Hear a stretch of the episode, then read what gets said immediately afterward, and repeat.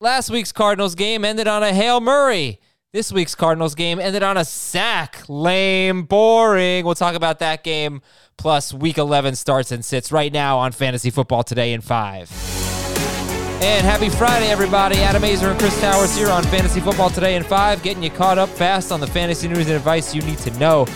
Follow and stream us on Spotify. Chris, what are your thoughts, your fantasy takeaways from Seahawks 28, Cardinals 21? It was a boring game, and not all that much interesting happened. The the Seahawks do, or the Cardinals do seem to have DK Metcalf's number. He did finally score against them, uh, but still only three three catches for 46 yards. You'll take that, but you know he's in a a bit of a rut, I guess you could say, at least by his standards. And I think what we're seeing now is uh, kind of what we saw with what we've seen with Russell Wilson the last handful of weeks, which is that you know dread it, run from it regression comes for us all. And that's, you know, they're both still elite options. Nothing's going to change that, but they haven't been uh, quite as bulletproof over the last, you know, say three or four weeks as they were early on. I will point out that Metcalf had about a 40 yard catch. He absolutely burned Patrick Peterson. It was beautiful. It was called back on a holding call. So if you give yeah. him if you give him that, then all of a sudden it's uh, what it's four catches for 86 yards and a touchdown right around there. And that actually targets. happened in the uh, the previous game, if you remember. It was a 43 yard touchdown that was called back that mm. would have won the game in, in overtime. That would have been a walk off mm. that was called back also on a holding. Yeah. All right. So no worries there. I will point out also yeah. that uh, you were a little concerned about the Seahawks trying to get back to their roots, running the ball more, and they they did that effectively. And Russell Wilson, 28 pass attempts, tied for the fewest of the season, and he was pretty conservative. You saw a number of times where he was looking downfield, there was nothing there, and he just decided to you know to scamper. He he did run for a good amount of yards in this game, but Kyler Murray, lowest scoring game of the year for him. Russell Wilson, second lowest scoring game of the year for him. Uh, somewhat of a fantasy, not exactly a dud, but a disappointment. Let's turn our uh, uh, attention over to Sunday and Monday here. DeAndre Swift has a concussion. Chris, if he does not play, would you have any interest in Adrian Peterson or Kerryon Johnson at Carolina?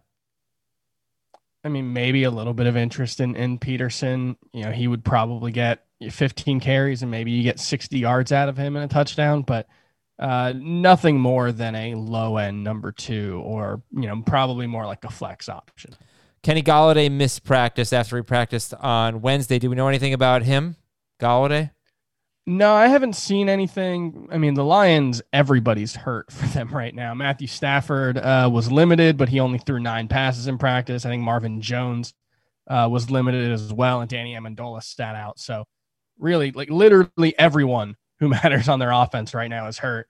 Uh, Golladay, I do wonder if it was just he practiced Wednesday for the first time.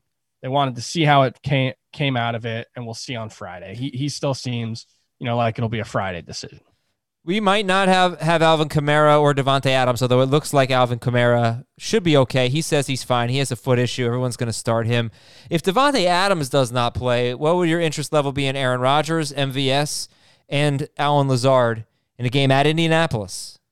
It actually wouldn't change my interest level in Rodgers all that much. He actually, I think he had 10 touchdowns in four games that uh, Adams missed last season. So, what the Packers tend to do is they tend to involve Jamaal Williams and Aaron Jones in the passing game more when Davante Adams is out. Uh, I would think, you know, Marquez Valdes-Scantling can be a boomer bust wide receiver three. Lazard, I would imagine, is going to be worked in pretty slowly. And Rodgers had 30 and 37 fantasy points this year in two games without Adams as well. So two years in a row, he's been just fine without him. Clyde Edwards-Helaire missed practice with an illness. Tee Higgins missed practice with an illness. We'll have to check on that. Give me someone that you're starting this week, someone that might not, you know, easily come to mind for the average fantasy manager, someone you're starting this week. So I know, I'm pretty sure Dave and Jamie both have Duke Johnson in their start and sit columns as a sit. I'm going to say start Duke Johnson. I know it was a big disappointment last week.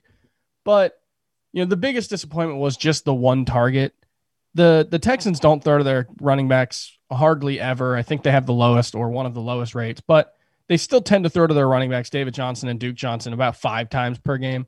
I think jo- Duke Johnson will be more in that range this week, and that'll make him worth starting against the Patriots. All right. If you want more of Chris's advice, check out the Fantasy Football Today newsletter. Go to cbsports.com slash newsletters and sign up and, you know, get it delivered right to your inbox for free. Thanks a lot to Chris Towers. Thanks a lot to all of you for listening. Make sure you check out the full length version of Fantasy Football Today on Spotify. I'm Adam Aizer. We will talk to you tomorrow morning.